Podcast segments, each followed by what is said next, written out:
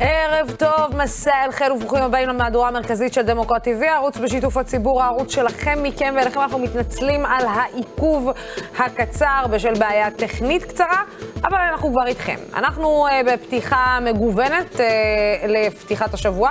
שימו לב, uh, בהמשך התוכנית אנחנו uh, נארח פה את uh, במאי הסרט טנטורה, אלון שוורץ, שידבר איתנו על הסרט המאוד מעורר מחלוקת של, uh, על הכיבוש uh, שלו, על הכיבוש הישראלי בכפר הערבי טנטורה. בשנת 1948. עוד אה, לפני כן אנחנו נדבר על שיחות אה, על ההסכם הגרעין בין ארצות הברית לבין איראן, אלון פנקס וטל שניידר ידברו איתנו על זה. בנוסף אה, נשמע מכתבנו רועי מעוז אה, עובדות נוספות על הקונגרס הציוני שמתקיים בבאזל, שעל העלויות המטורפות של האירוע הזה אה, דיברנו כבר בשבוע שעבר, ועכשיו אני רוצה להגיד אה, גם ערב טוב לרחל אדרי, מנכ"לית התנועה לחופש המידע, שביקשו וקיבלו את הנתונים המלאים לגבי הוצאות המדינה על בית ראש הממשלה משנת 2019. עד שנת 2021. מהנתונים אנחנו מגלים שבשלוש השנים הללו השקיעה המדינה כמעט מיליון שקלים בבית ראש הממשלה נתניהו בקיסריה, ובשנת 2021 המדינה השקיעה 245 אלף שקלים אה, בביתו של ראש הממשלה נפתלי בנט. ערב טוב, רחלי, שלום שלום. ערב טוב, לוסי. אז רחלי, בעצם, מה החשיבות של המידע הזה שאנחנו מקבלים אה, אה, ל, אלינו, לציבור? אה, יש שתי, שתי חשיבויות חשובות. אחד, אה, כל השנים וגם במהלך המאבק שלנו, את המידע תמיד ראינו אחרי, אה, באיחור גדול. כלומר, השנה הייתה 2015, השנה הייתה 2020, וראינו הוצאות של 2015. בגלל שההליכים היו מאוד ארוכים, ההליכים המשפטיים, אז תמיד עד שקיבלנו את המידע הם הפכו להיות לא רלוונטיים. Mm-hmm. ועכשיו בפעם הראשונה זה מתקבל בסמוך, יחסית בסמוך לסוף השנה של 2021, והפעם הנוספת זה כמובן עניין הבחירות. אנחנו לפני בחירות, אני חושבת שזה כן עניין ציבורי שצריך להתקיים עליו דיון, אה, וזה חשוב. את יודעת, בסוף אה, היה דיון אה, מאוד מאוד אה, גדול סביב מעון, שזה לא היה מעון ראש הממשלה, אלא מעון של נפתלי בנט, ובעצם ההוצאות שיצאו מכספי הציבור ברעננה, שיצאו מכספי הציבור בסופו של דבר. אם אנחנו צריכים להשוות בין שני האישים הללו, והאם בכלל ההתנהלות של שניהם היא נכונה בעיני הציבור, אם זה נפתלי בנט בשנה שהוא כיהן, ואם זה נתניהו. על, אני רואה כאן למשל, אה, סתם דוגמה, אה, בשנת 2021 הוציאו מעל 37 אלף על צביעת אלף שקלים. על צביעת המעון, 17.5 אה, אלף על צביעת ריהוט גן, ועל הניקיון של הבית בקיסריה, 253 אלף שקלים על ניקיון הבית בקיסריה, שזה בעצם כספים שיוצאים מאיתנו, אני מניחה. כן, אני, אני חושבת, אה, הדוגמאות שנתת נותנים באמת, זה קצת גם הקיסריה וגם הבית אה, הרשמי. אני חושבת שצריך להיות בית אחד רשמי שהוא המעון בבלפור, אה, שעליו צריך לשלם הציבור. הבתים הפרטיים של ראשי הממשלה, לא משנה מי הם, בקיסריה, ברעננה, בתל אביב, הציבור לא צריך להשתתף בהוצאות שלהם, ואם הוא משתתף אז כמובן שעל ראש הממשלה לדווח על מה. אבל ככלל, אה, אני לא, אני לא חושבת שהציבור אה, חושב שזה נכון לשלם 40 אלף שקל על שולחן או על זמנות אוכל או על תשלומי מים או על תשלומי ניקיון או צבע אה, בבית בקיסריה, שגם אם אני לא טועה 21 אלף שקלים. האנשים שראש הממשלה הוא בן אדם עמיד, גם לשעבר, גם הנוכחי, אין סיבה שהציבור ישלם על זה, וחייבת, חייבת להיות הפרדה. עם השנים מה שקרה זה שכל הפרטי יתערבב בציבורי, ואנחנו משלמים על זה, אה, וזה גם עולה לא מעט כסף. אה, כן, אני רוצה לצרף אה, לשיחה את טל שניידר, זמן ישראל, גם שלנו. שלום, שלום לך. היי, היי לוסי, ערב טוב. את יודעת, הרבה נאמר על, כמובן, ההוצאות של נתניהו, וגם עכשיו, בשנה האחרונה, על ההוצאות של נפתלי בנט, והשאלה היא, את יודעת, לא לומדים לא מבינים, או שבעצם זה לא ממש מעניין אותנו, זה לא מעניין את מצביעי נתניהו, כמה שילמו על הצביעה של הריהוט בגן, וזה לא משנה גם למי שהצביע לנפתלי בנט או לתומכי ממשלת השינוי, כמה שילמו על וילונות במקרה הזה, 13,000 שקלים. תראי, לוסי, אני חייבת להגיד לך שזה לא משנה לי בכלל, וזה לא צריך לשנות לאף אחד האם הבוחר זה מעניין אותו או לא מעניין אותו. זה עניין מאוד בסיסי במדינה, במדינה דמוקרטית, שיש מעקב מדהים של uh, התנועה לחופש המידע, ורחלי עם העבודה שהיא עושה, והמידע הזה צריך כל הזמן להתפרסם, ועצם העובדה שיש מעקב ציבורי על הנושא הזה אמור, uh, לדעתי, לעשות איזשהו סדר, אבל עובדה שזה לא, לא, לא עוזר, זה די מדהים. שנפתלי בנט בעצם לא הורתע בכלל, הוא לא ראה את עצמו כמורתע מהסיפור של ה... אה, מהסיפורים שנתניהו אה, ספג לאורך השנים. אה, אני בטוחה ומשוכנעת שרחלי תוציא גם את הנתונים לגבי לפיד, ואנחנו נדע אותם בעוד לא הרבה זמן, מתי שזה, כמה זמן שזה ייקח, אבל פשוט, זה פשוט עצוב, כי את היית מצפה שדברים מהסוג הזה, אפילו לא היה צריך פה חקיקה, פשוט התנהגות אתית של נבחר ציבור, לא להיות בחזירות על הקופה הציבורית, וזה באמת כואב הלב לראות את זה. אני מנסה, את יודעת, לתת אה, לכולם ליהנות מן הספק, אבל יכול להיות, טל ורחלי, יכול להיות אה, ש... גם נתניהו וגם נפתלי בנט, ואולי גם יאיר לפיד, שהתברר שגם קנה כל מיני שולחנות בסכומים מופקעים, אה, יכול להיות שהם אפילו לא יודעים או לא אה, אה, חושבים עד לאחר מעשה, זאת אומרת, עד שפתאום קולטים, אה, השולחן הזה נקנה בשבילי כי זה וזה, אה, וזה עלה ככה, אה, אוקיי, לא, לא ידעתי. יכול להיות שזה נעשה בתמימות, או שגם התמימות הזאת צריך רגע לתת שתי סטירות ולהעיר אתכם כדי שתבינו מה היה פה בשנים האחרונות. לדעתי אין כזה דבר תמימות בתחום הזה, זה פשוט לא הגיוני. שאנחנו נתייחס לזה באיזושהי הקלה וניתן איזושהי הנחת אה, סלב או משהו כזה. כן. ומה, יש, יש אנשים שלא יודעים מה נעשה בתוך הבית שלהם? לוסי, את גרה בבית, בדירה, את לא יודעת אם יש שם רהיט חדש, את לא יודעת אם מזמינים ארוחות ערב מטק אווי בסכומים כאלה וכאלה, מה, את לא יודעת מה הילדים אוכלים? בסדר, ראש ממשלה עסוק. אבל יש בשביל זה עוד מבוגרת אחראית בבית, וגם הוא בעצמו, הוא כן נמצא בבית, מה, הוא לא יודע מה הילדים אוכלים? זה לא נשמע לי הגיוני. רחלי? אני מסכימה כמובן עם טל, וגם אני חושבת שבאמת על העניין הזה התפרסמו עוד בתקופת נתניהו כל כך הרבה ידיעות, הדבר הביא לכתב אישום נגד אשתו, היה מצופה מנפתלי בנט אה, שילמד ולא יחזור על אותן שגיאות, ולכן זה נורא מאכזב שאנחנו רואים אותם חוזרים על אותן שגיאות שוב ושוב. אה, ובאמת, כמו שטל אמרה, זה הזילות בכספי ציבור, וזה באמת בלתי נסבל ובעיניי גם בלתי נסלח. את יודעת, אה, בסוף אה, הרי אה, נפתלי בנט, כשהוא התעורר וראה את הפרסומים אז בזמנו של, בפרסומים שהיו בערוץ 13, הוא בעצם קם ואמר, אוקיי, לא ידעתי, והנה אני משלם את הכל מכספי הפרטי. איפה עובר הקו? אני פשוט מנסה להבין. זאת אומרת, איפה עובר הקו בין... זה ראש ממשלה, צריך שדברים גם, זה חלק מהג'וב שהוא מקבל דברים כראש ממשלה, או שקונים לו דברים כראש ממשלה, לבין הקו הזה שמוגש כתב אישום כנגד האישה. זאת אומרת, איפה הקו הזה עובר? כי זה יכול להיטשטש מאוד מהר, תסכימי איתי.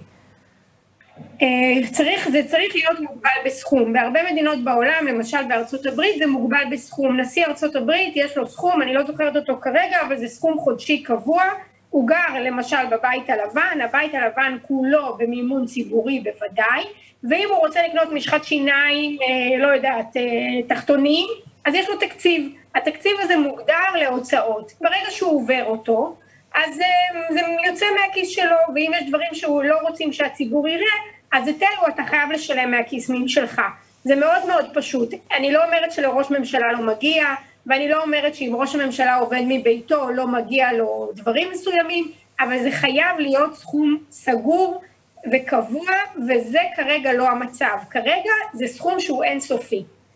שניתן כל פעם לאשר ולהגדיל וללכת ליועצת המשפטית שתאשר וגם זה שם את, ה, את שומרי הסף במקום כל כך לא נעים שכל היום הם צריכים ועדת השלושה שיושבת לאשר את ההוצאות זה היה החשבת אה, של המשרד, החשב של המשרד יחד עם היועצת המשפטית והם פשוט היו כל הזמן צריכים לבוא ולאשר, פעם תיקון התריס ופעם המים בקיסריה, ותחשבו איזה מצב לא נעים זה, זה שם אותך כשומר סף.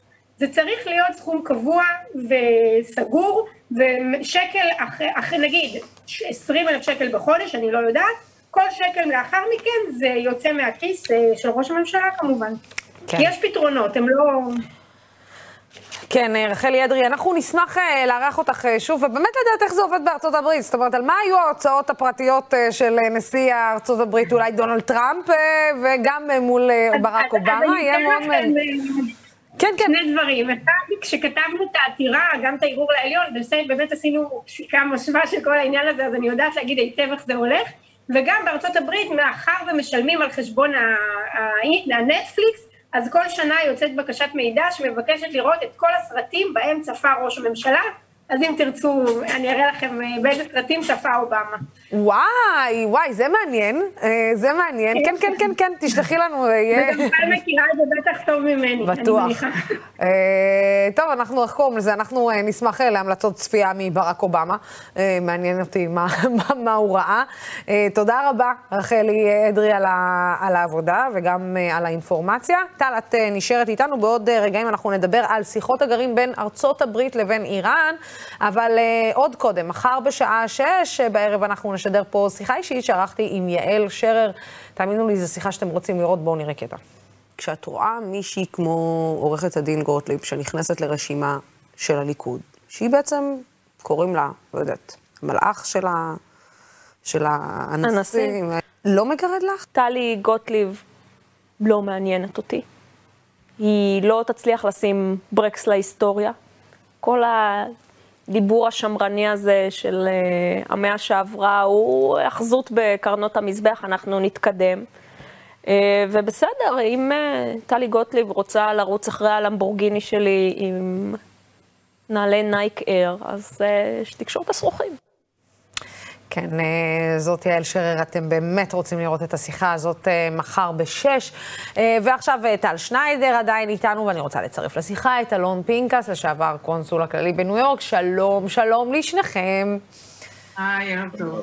אז אנחנו כאן כדי לדבר על השיחות שנמשכות בין ארצות הברית לבין איראן, ואיפה ישראל בסיפור הזה, ותן לי לנחש, אלון. אלון עכשיו הולך לענות לי ולך, טל. ישראל לא בסיפור הזה בכלל, מה את רוצה? לא, בוודאי שהיא בסיפור הזה, היא רק מפריזה בכושר ההשפעה שלה, ויכולתה להשפיע על ההסכם בנקודת הזמן הזו, ו, ובעצם בכלל, ביכולת שלה להשפיע על כן או לא הסכם, זה, זה, זו אנטומיה של כישלון להשפיע גם על התכנים וגם על עצם קיום ההסכם, אבל, אבל, זה לא אומר שישראל לא בסיפור, זה לא אומר שלא מביאים בחשבון את דעתה, זה לא אומר שהאמריקאים לא מקשיבים להשגות, להסתייגויות, להערות ולביקורות של ישראל. זה נעשה בעבר, זה נעשה היום, וכפי שראיתי לפני uh, כמה שעות, זה גם ייעשה בשבוע הבא, כשראש המוסד uh, יכתת רגליו וייסע לוושינגטון בניסיון, שוב, שנראה לי מגוחך, אני מבין את הסיבה את, ואת הרצון ל, ל, גם להציג את העמדה וגם שהיא תהיה ממוסמכת ומתוארכת, אבל להניח שהוא ייסע וידבר בפני ועדת המודיעין או ועדת השירותים החשאיים של הסנאט, והוא יסביר להם את מה שהם לא מבינים על ההסכם ועל המשמעויות, גם אם כל הטענות של ישראל מוצדקות, ויש לישראל טענות מוצדקות, אמ, היכולת השפעה פה יפסיק, אבל זה לא נכון שאנחנו לא בסיפור. אז אני רוצה כן אה, לשאול אתכם, מכיוון שאנחנו, כמו שאתה אומר, אנחנו כן בסיפור, עד כמה זה כמו הילד שצעק זאב זאב, טל אה, התייחסותך? זאת אומרת, מרוב שאנחנו אומרים, לא טוב, לא טוב, לא טוב, לא טוב, גם זה לא טוב, גם ההסכם הזה לא טוב, לא טוב לנו, לא טוב לנו, עד כמה בסוף יבואו ויגידו לנו, טוב, שום דבר לא טוב לכם, צאו לנו מהפריים.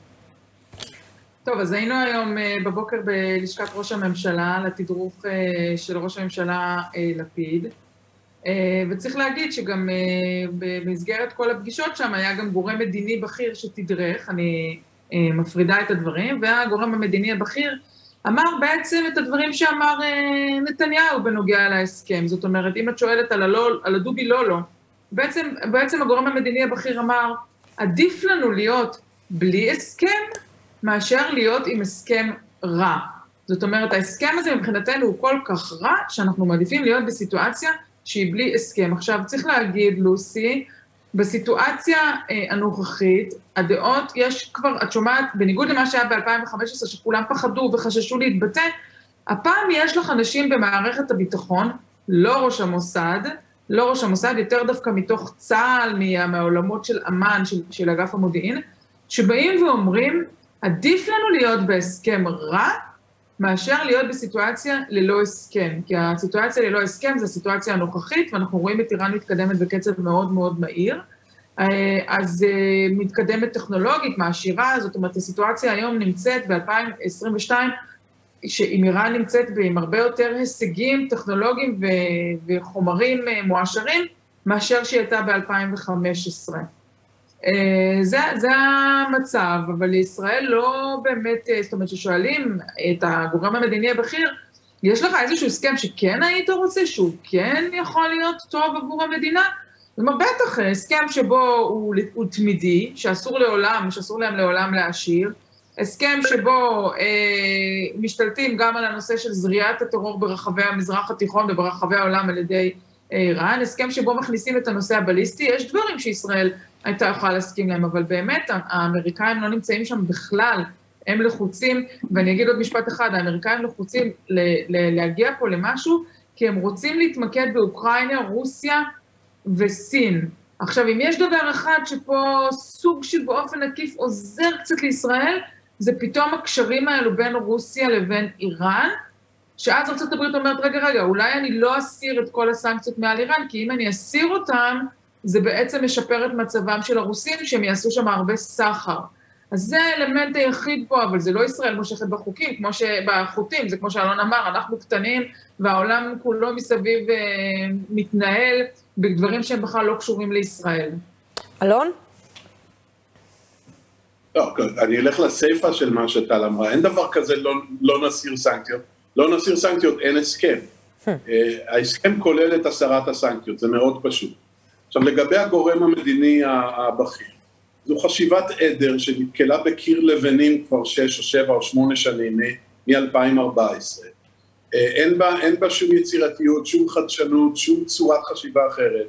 היא לדקלם את המובן מאליו. עוד מעט, ארצות, עוד מעט ישראל תמליץ לארה"ב להטיל עוד סנקציות על, על איראן במקום, כי, כי הרי יגידו, סליחה רבותיי, אם אתם לא מסכימים לשום הסכם, הרי אתם בעצם אומרים שעלולה להיות מלחמה, היות שאיראן עשויה להמשיך ולפתח את היכולת הגרעינית שלה, אגב, שאין לזה אינדיקציה ואין לזה הוכחות, זה אנחנו אומרים אה, אה, מאפריל 84, שהייתה כותרת ראשית שהאגף המודיעין הדליף למעריב, אה, שאיראן מרחק שבועות מפצצה אטומית, אני מזכיר, 1984, מאז ועד היום, כל כמה שבועות ישראל אומרת שאיראן קרובה שבועות לפצצה גרעינית. עכשיו, אני לא, אני לא ציני ואני לא מזלזל בזה, אבל היכולת של ישראל להסביר ב, ב, אה, ברהיטות למה היא נגד, ו, ולהפך לאנאלפביתית כשהיא נשאלת למה היא, במה היא תומכת, אה, את צדקת בפתיח שלך, לוסי, זה עלה על העצבים. תראי, נתניהו כבר בנאום שלו במרץ 2015 בקונגרס, אותו נאום מפורסם מאחורי הגב של הנשיא, הוא הלך נגד ההסכם, כבר אז הוא אמר, אומרים שאם לא יהיה ההסכם הזה אז תהיה מלחמה, אני, אומר, אני, אני נתניהו, אני אומר לא נכון, יהיה, יש הסכם יותר טוב. איפה ההסכם היותר טוב? למה ישראל מעולם לא הגישה טיוטה של הסכם יותר טוב? ואגב, כשאומרים את המילה הסכם צריך לזכור שהוא גם מקובל על האיראנים, או שביכולתה של ארצות הברית והמדינות האחרונות לכפות את זה על איראן. עכשיו, אני אגיד לסיום הקטע הזה לפחות, לסי. אני לא יודע אם יהיה או לא יהיה הסכם, את יודעת, הסימנים שבאים מוושינגטון הם כביכול כן, הסימנים שבאים מאיראן הם כן אבל, ואז זה מתחלף, אני לא יודע. בואי נניח אה, שיש הסכם. אה, ישראל צריכה, צריכה לחיות עם ההסכם. נכון. אמרה טל בצדק, או ציטטה לפחות מה, מאותו גורם מדיני בכיר, שבהסכם שישראל יכולה לחיות איתו, זה כולל את הטילים והתמיכה בטרור, ארגוני השליחים, ארגוני הפרוקסי, שזה חיזבאללה והחות'ים בתימן וחמאס במידה מסוימת, ומיליציות בסוריה. תראי, את אותה טענה העלתה ישראל בשלהי 2014 ואל תוך 2015, כשההסכם המקורי התגבש. בא אובמה ואמר דבר מאוד, אז הנשיא אובמה, ואמר דבר מאוד פשוט, תפסיקו לבלבל את המוח. הרי אני, הרי אתם אומרים כבר שנים שהשנה היא 1938 ואיראן היא גרמניה הנאצית וחייבים לעצור את הגרעין והגרעין והגרעין והגרעין וזו סכנה קיומית. אני קיבלתי את זה. אתם גם, הוא לא אמר את זה, זה אני יצירתי ומוסיף לזה.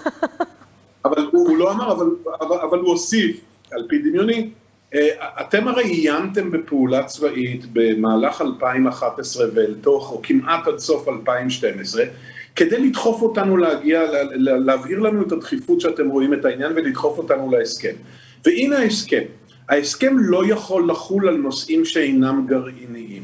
אני אגיד לכם יותר מזה, וזה הוא באמת אמר.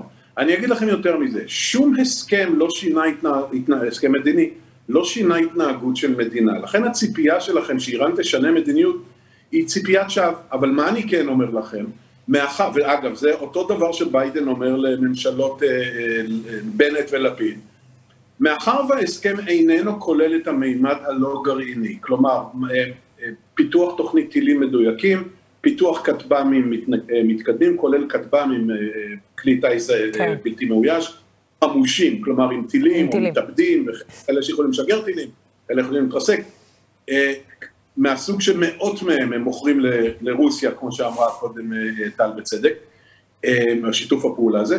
מאחר וההסכם לא כולל את הדברים האלו, לכו בכוחכם זה, תעשו מה שאתם מוצאים לנכון.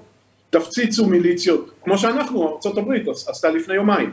אה, תפציצו מטרות פרו-איראניות או איראניות בתוך סוריה, בתוך עיראק, בתוך לבנון, ואם תמצאו לנכון, תעשו את זה גם בטהרן. זה הסכם גרעין. הוא בולם את דרכה של איראן, של איראן לגרעין. אתם חושבים שהם ישקרו? שמעו חברים, הם לא שיקרו עד שארצות הברית החליטה חד צדדית לצאת אה, ב-2018. אגב, הם לא שיקרו לא כי הם אנשים נחמדים, הם לא, הם נפלי על, אבל הם, הם לא שיקרו כי זה היה אינטרס שלהם. אינטרס שלהם. לא...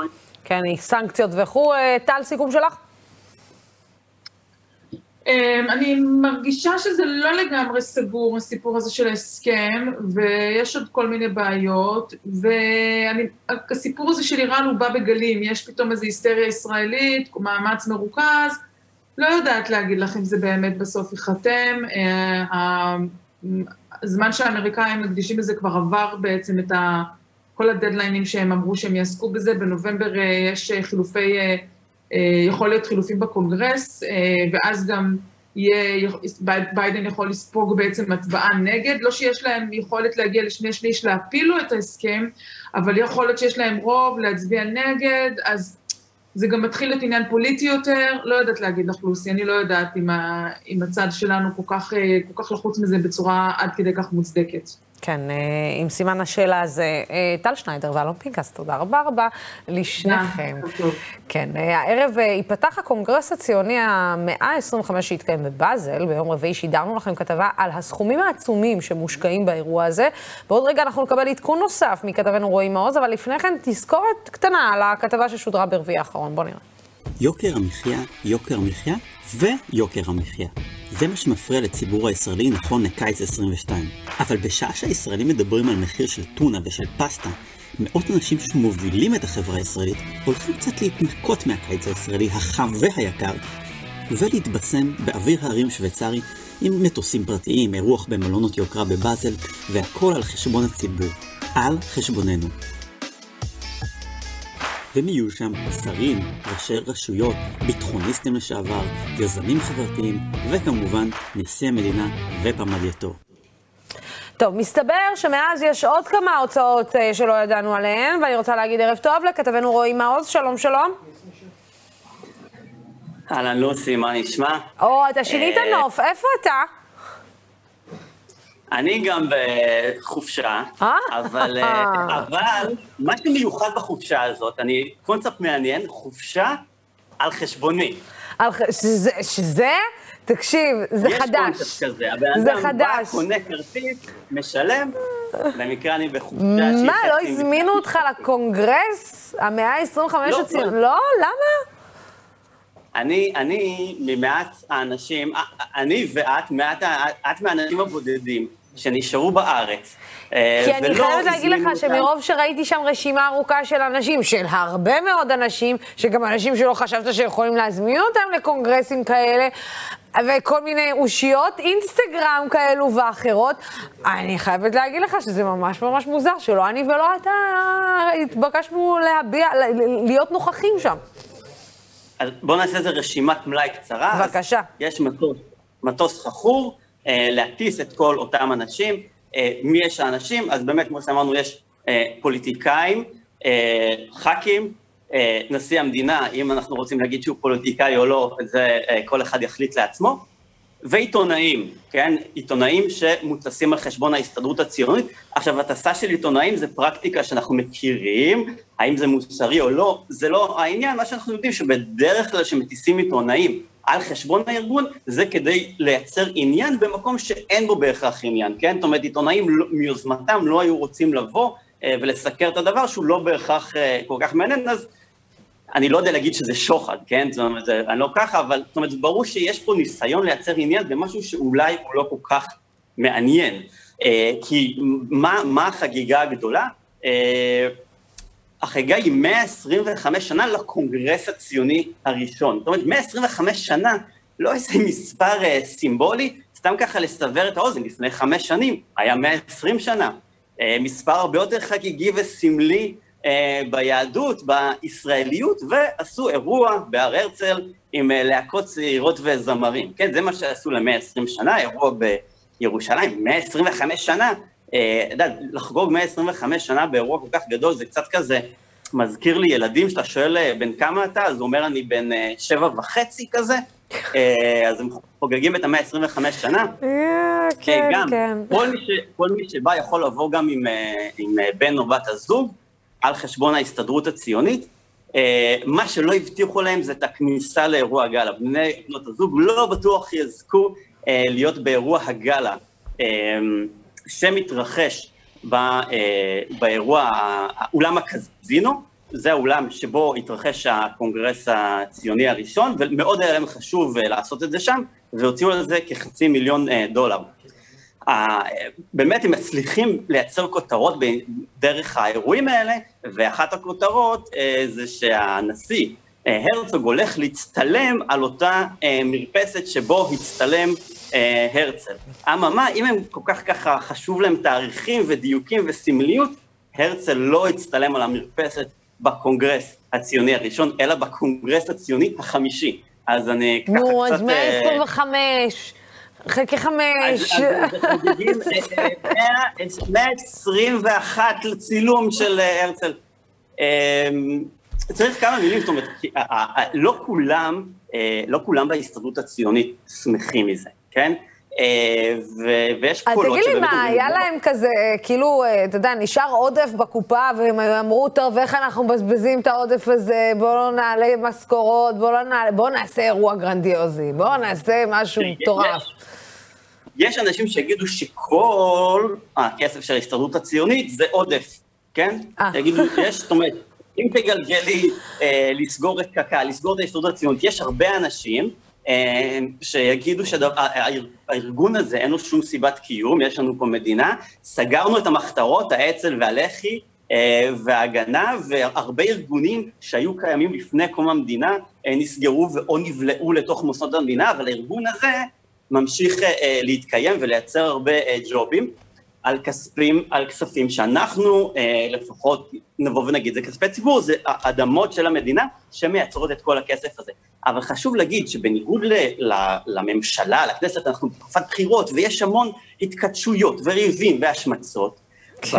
בהסתדרות הציונית קיימים את אותן מפלגות שקיימות uh, ב, ב, בכנסת, כן? הנציגים החלוקה של הנציגים מישראל בהסתדרות הציונית זה לפי החלוקה שלהם בכנסת.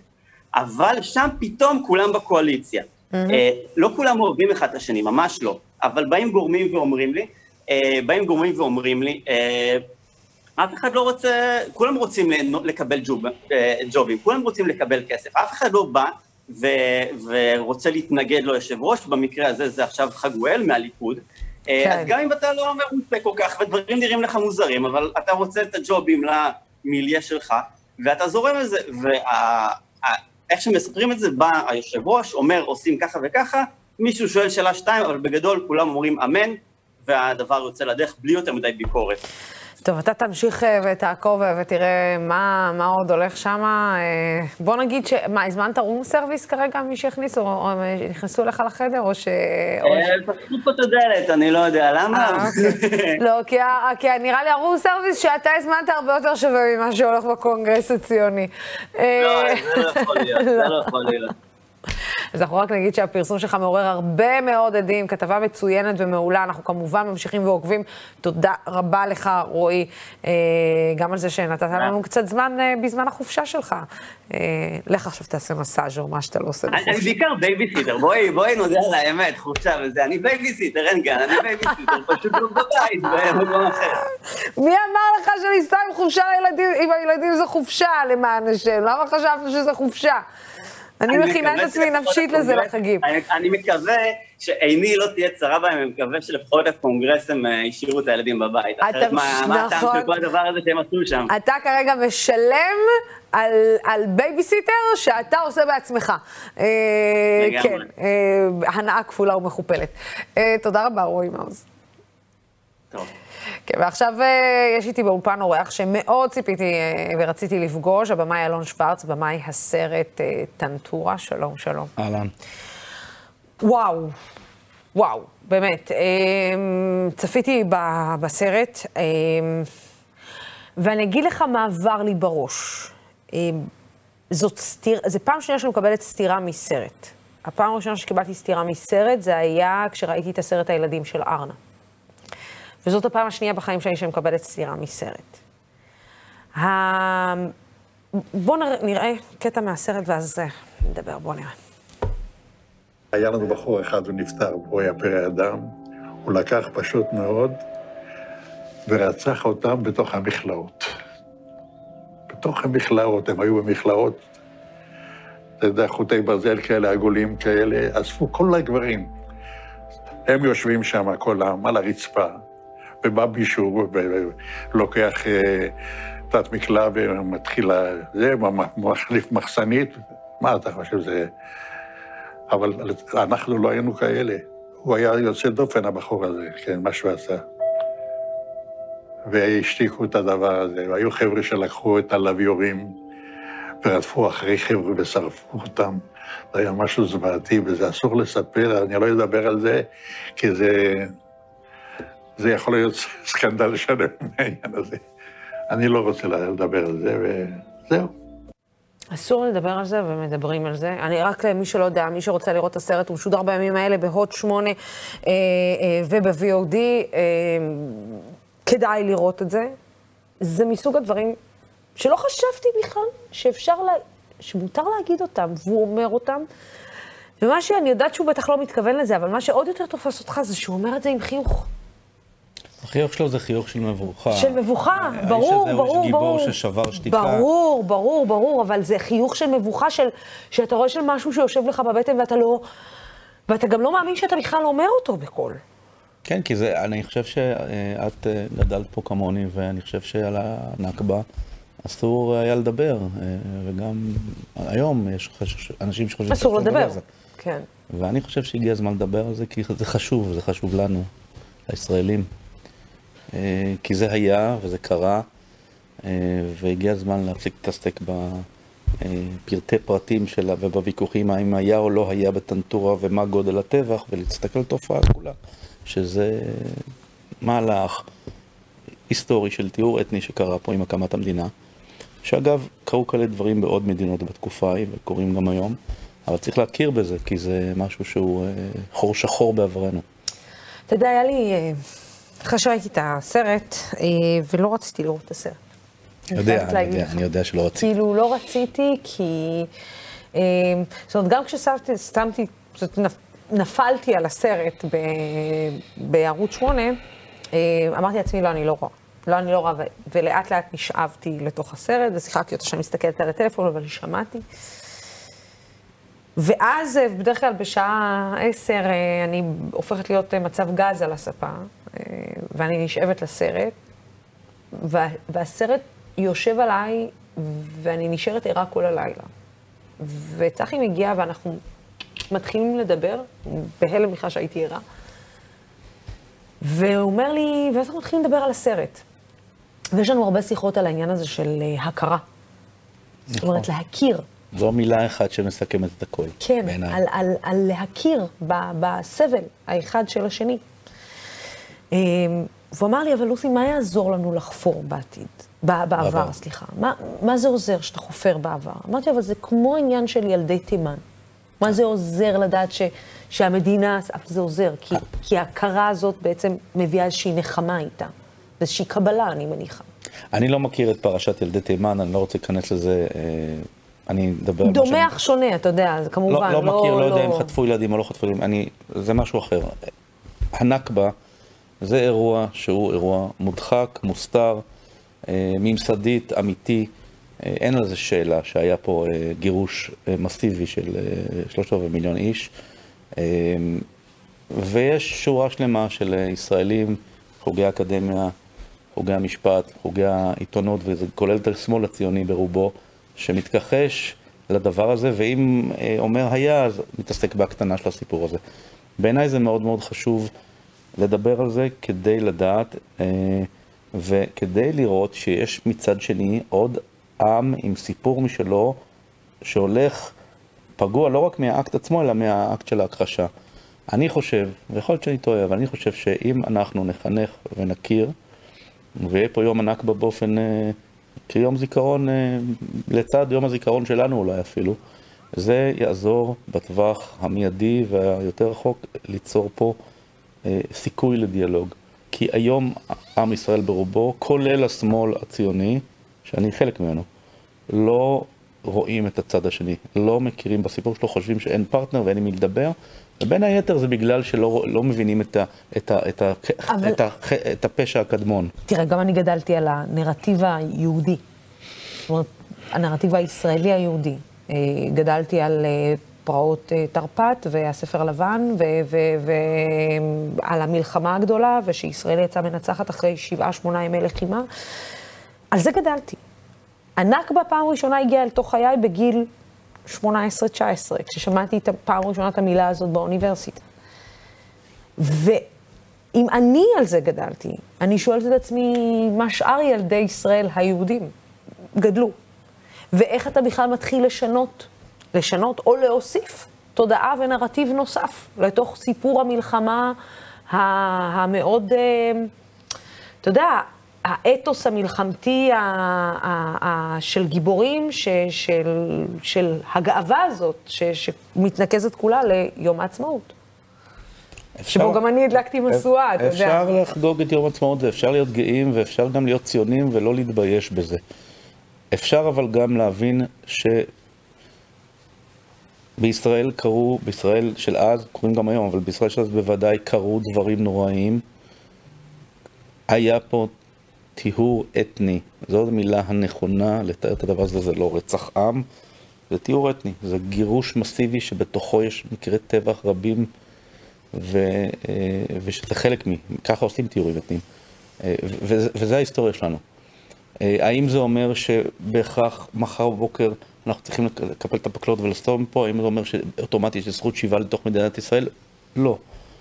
אבל אם נכיר בזה, אני חושב שא', זה יעשה לנו טוב כי נראה את הצד השני, כמו שאמרתי, וב', אולי זה ייצור יותר פתיחות אצל הצד השני, הפלסטיני, אה, לדבר איתנו, לוותר אולי, לא, אני חושב שזה עלול או עשוי אה, ליצור אה, מוכנות לוותר על זכות השיבה, שבעיניי זה ה... אם היה רצון לשני עמים, זה הדבר ש... זה הדבר שבעצם, כן, הכל עומד עליו. כי כל היתר אפשר לפתור. בוא נראה רגע עוד כן. קטע הבא. אתה משמיע לשופטת ידועה, דרורה פלפל, את העדויות כן. המאוד לא פשוטות. בוא נראה. התיאוריה שלו הייתה שהעמידו אותם להכיר וירו בהם. נדמה לי שזו הייתה התיאוריה שלו. בין היתר. כן. אם היה מובא לפנייך מידע מהקלטות האלה, שהיית שומעת הודעה ברורה של חיילים ישראלים אפילו, שמספרים על, רומזים לכאלה דברים. אז היית מקבלת החלטה שונה לדעתך? אתה שמעת את הקלטות? את רוצה לשמוע? אני יכול להשמיע לך. כן. כן, אני רוצה לשמוע.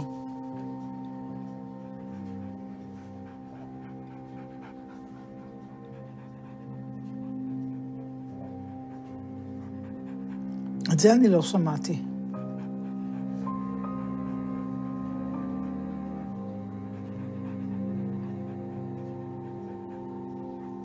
זה לא שמעתי.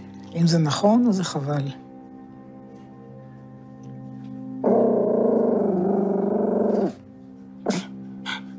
בסדר, פיפי, זה היה מזמן. זה היה מזמן. אתה יודע... אה, זה היה מזמן, אבל זה עדיין זה איתנו עדיין- פה יום-יום. בסוף הסרט יש קטע, יש הרבה עדויות מאוד לא פשוטות, יש גם קטע של מישהו שיושב ואומר, זה מה עשיתי וזה מה יש, והוא כאילו, גם סוג של מתגאה במה ש... כי, כי אני לא יודעת אם זה מתגאה, אומר... לא מתבייש. כן, לא מתבייש במה שהוא עשה. אמ, ויש גם את הקטע שבסוף אה, שואלים את אה, אנשי קיבוץ דור. נחשולים, כן, נחשולים. אה, נחשולים. לאה, שעל חורבותיו. שואלים אותם, אם ו, יקימו פה אנדרטה. ו, והדעות שם חלוקות. זאת אומרת, אחד אומר, לא, לא, זה קניין. אנדרטה זה קניין. והשנייה אומרת, ביום שהם יכירו שאני פה, אני אכיר אולי בזה, רק אז. ואחת אומרת, רגע, אבל בוורשה, דווקא כן יש אנדרטות. אז אין לי בעיה אם זה מה שיגרום להרגיש טוב. ויש את הערבי, ומתקשר למה שאתה אמרת, שאומר, תנו לי רק את ההכרה הזאת. לא רוצה כלום, לא רוצה לחזור, לא רוצה, ל... לא רוצה שום דבר, אני רוצה את ההכרה שהיה פה משהו. בית קברות, שנרצחו פה אנשים, שנהרגו פה אנשים, שהיה פה כפר, בוא נתחיל מזה שהיה פה כפר. שהיה פה, שהיה פה חיים. היה פה כפר עד 48, קראו לו טנטור, אפשר, שים שלט קטן, לא? זה... אבל ממה במדינה, אבל במדינה, כך, אבל? במדינה שתל אביב אה, אה, עושה מעשה נועז ומציירת את הקו הירוק במפות, כי מדינת ישראל מעלימה את הקו הירוק ולא מחנכת, אה, ומה, מה, אני, כאילו, אבל מאיפה אתה מתחיל בכלל, כש, כשבעצם אה, אה, רוב חברי הכנסת שאתה מזמין אותם להקרנה לא מגיעים. נכון, אה, זה לא נוח. משמאל, מימין, ממרכז, מכל הכיוונים, אף אחד לא רוצה לראות את זה. אז, אז עוד זה שלושה ממרץ אחד, אבתיסאם מראענה ממפלגת העבודה, שאבא שלה היה זה שקבר את ה... שלקחו אותו לחפור את הקבר אחים, כי הוא מפרדיס. וזהו. בסדר, זה, זה לא נוח. ואני חושב שהגיע הזמן שיאיר לפיד ומפלגת העבודה לפחות, וגם מהימין, יראו, יכירו, אה, ו... ולא, ולא ייבהלו. לא צריך להיבהל, לא צריך להיבהל. אני, אני עברתי את התהליך הזה בעצמי, אני לא ידעתי על סיפור נכבה, אני ידעתי על דיר יאסין, אני ידעתי על אה, כפר קאסם, שהיה אחר כן. כך כמובן, לא הכרתי, והכרתי, ועברתי דיכאון, ויצאתי מהדיכאון בשלבים של לצאת, והיום אני מבין ש, שזה חלק מ- מהעבר שלנו וצריך להכיר, והם צריכים להכיר את זה, כולם. אבל אתה רואה, גם כשרובי ריבלין אה, עשה מעשה כל כך אה, חשוב בלה, בלהגיד על כפר קאסם, זה קרה. זה מה היה. אנחנו מתנצלים. בני עמו, נקרא לזה ככה, עשו לו את המוות. זה, זה בעיה. זאת אומרת, אתה אומר, ו- ומבחינת הערבים, זה היה אקט שאני חושבת שלעולם לא ישכחו אותו לרובי ריבלין. זאת אומרת, הרגע הזה שבו חיובי. נשיא, כן, אקט חיובי. זאת אומרת, הרגע בו שבו נשיא מדינת ישראל אומר, זה קרה, ואנחנו מתנצלים. אז זה שזה קרה לא היה אף פעם ויכוח, על התנצלות היה, היה ויכוח. אני, אני אפילו לא מדבר על התנצלות, או על... אני גם לא שופט את החיילים האלה. אה, אני לא יכול היום, אחרי 70 פלוס שנים, לשפוט איך אה, בתודעה של אה, עם שיצא מהשואה, אה, ופחד, והיה פחד אמיתי של היישוב מהשמדה. אני לא יכול לשפוט אותם, אבל אני, אני חושב שבדיעבד, ואם מסתכלים על מקומות אחרים שהיו דברים דומים, אין דרך להגיע לדיאלוג ול, ול, ולפיוס, להתחלה של זה אפילו, בלי להסתכל אל העבר, והדבר הזה לא ישתנה. אצל הפלסטינים כולם יודעים את הסיפור. אנחנו לא מדברים פה רק על טנטורה, מדברים פה, כל אחד יודע מהסבא וסבתא שלו על הכפר שלו. כן. ובהרבה מקומות אה, היה, היו מקרים של הרג שלא בקרב. ובהרבה מקומות ברחו כי דאגו שאלה שהרגו אותם בכפר ליד ילכו לספר, זאת הייתה שיטה. אה, וגם אם מדובר פה באירוע שמספרית הוא קטן בהרבה מתיאורים אתניים אחרים, עדיין זה, אה, אני חושב, אצל הפלסטינים אירוע מכונן. זה, זה, ה- ה- ה- זה, זה, שם, שם, זה לא התחיל שם, אבל אפשר להגיד ששם זה התחיל. אני מזמינה אותך, כמו שאני מזמינה את הצופים, קודם כל, ללכת לראות את טנטורה. אה, לראות את טנטורה שמשודר כרגע בהוט 8, אני מקווה שהוא יזכה אי פעם לראות אור בערוצים מסחריים גדולים, ואם לא, לכו תראו אותו, ואני ממש מקווה שיראו את הסרט הזה בבתי ספר. זה סרט חשוב, סרט לא קל לעיכול, אני אומרת לכם את זה אה, מראש. אבל אה, כן, זה סרט חשוב, אה, חשוב מאוד, אה, חשוב מאוד. עם שלא מסוגל להשלים עם ההיסטוריה שלו, לא יכול להביט אל פני העתיד שלו ולאן הוא מתקדם. וזה, כשאני מדברת על עם, אני מדברת על כולנו היושבים כאן. תודה רבה, תודה. אלון שוורץ, על הסרט בעיקר, ועליך, ועל מה שעשית. תודה רבה, וגם לגיבורים של הסרט שלך, שמניחה שלהם. עוד אה, לא היה פשוט, עוד יותר לא פשוט לדבר. ותודה רבה לצופים ולשותפים של דמוקרט TV, התוכנית והערוץ הזה אפשרי רק בזכותכם ובזכותכן. בימים כמו אלו הולכת ומתחדדת החשיבות של ערוץ תקשורת שלא מפחד להביע עמדה נחרצת בעד הדמוקרטיה ובעד שלטון החוק, בעד המאבק בשחיתות ובעד מגוון של דעות, וגם לא מפחד לגעת בנושאים שהם, איך נגיד, לא בא לנו לגעת בהם. עד מחר. סלמת.